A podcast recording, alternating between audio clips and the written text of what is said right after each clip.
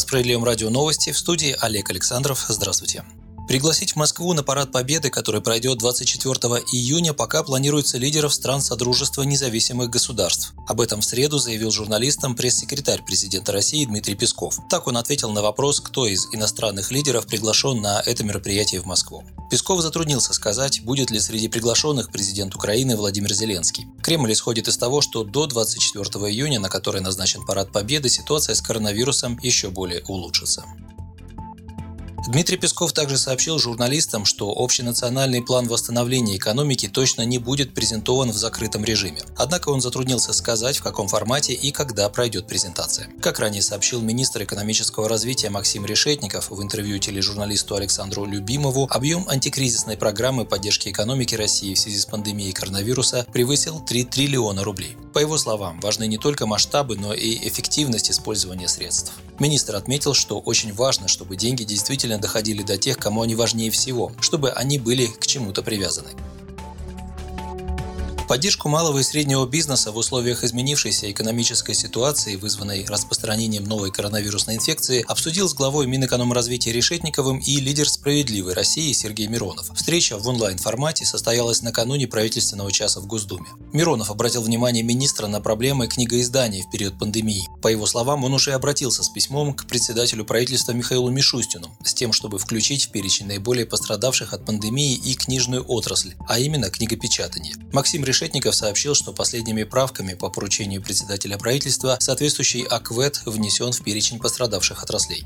Максим Решетников также поддержал давние предложения «Справедливой России» снизить предельно допустимую долю оплаты услуг ЖКХ от дохода семьи. Сейчас общая федеральная норма составляет 22%. Справедливоросы настаивают на том, чтобы снизить ее до 15% в стране и дать регионам право снижать ее еще больше. По словам министра, механизм жилищных субсидий является одним из наиболее эффективных с точки зрения адресности. Решетников добавил, что видит перспективы решения проблемы не в снижении федеральной планки, а в работе с регионами. По его мнению, что точно сейчас необходимо, так это поддержать региональные бюджеты, ведь значительная часть социальной поддержки зависит именно от них, и это важный момент работы правительства. Лидер СР поинтересовался позицией министра по предложению приравнять в плане соцподдержки детей врачей, погибших от коронавируса, к детям военнослужащих, погибших при исполнении своих обязанностей. Фракция СР выступит с инициативой распространить такие льготы на детей врачей, погибших при борьбе с коронавирусом, сообщил Сергей Миронов. Максим Решетников согласился с тем, что это логично и правильно. По данным Минздрава, с марта от коронавируса умер 101 медицинский работник.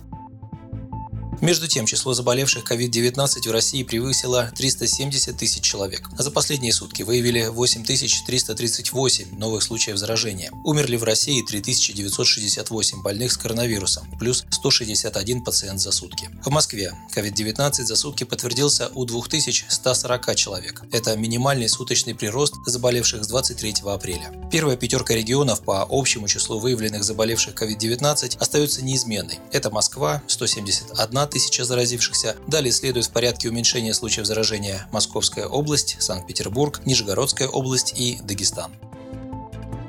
Верховный суд принял требование об оспаривании отставки экс-главы Чувашии. В иске бывший руководитель республики Михаил Игнатьев просит признать незаконным указ президента в части прекращения его полномочий и от должности главы Чувашии в связи с утратой доверия и обязать президента России внести в указ изменения, установить факт частичной потери его трудоспособности в период осуществления им полномочий главы Чувашии, а также установить его право на дополнительные социальные и иные гарантии, предусмотренные нормативными правовыми актами России и Чувашии. Чувашии. Напомним, 29 января этого года Владимир Путин своим указом отрешил Игнатьева от управления Чувашией с формулировкой «утрата доверия». Тому были основания. Игнатьев потерял должность после второго подряд публичного скандала в течение января. Сначала он призвал мочить журналистов и блогеров, которые критикуют власть, а спустя всего несколько дней заставил офицера МЧС прыгать за ключами от новой пожарной машины во время участия в смотре аварийно-спасательной техники. Взорвавшегося главу региона в итоге Путин заменил на Олега Николаева, уроженца Чувашии, на тот момент являвшегося депутатом Госдумы от партии «Справедливая Россия».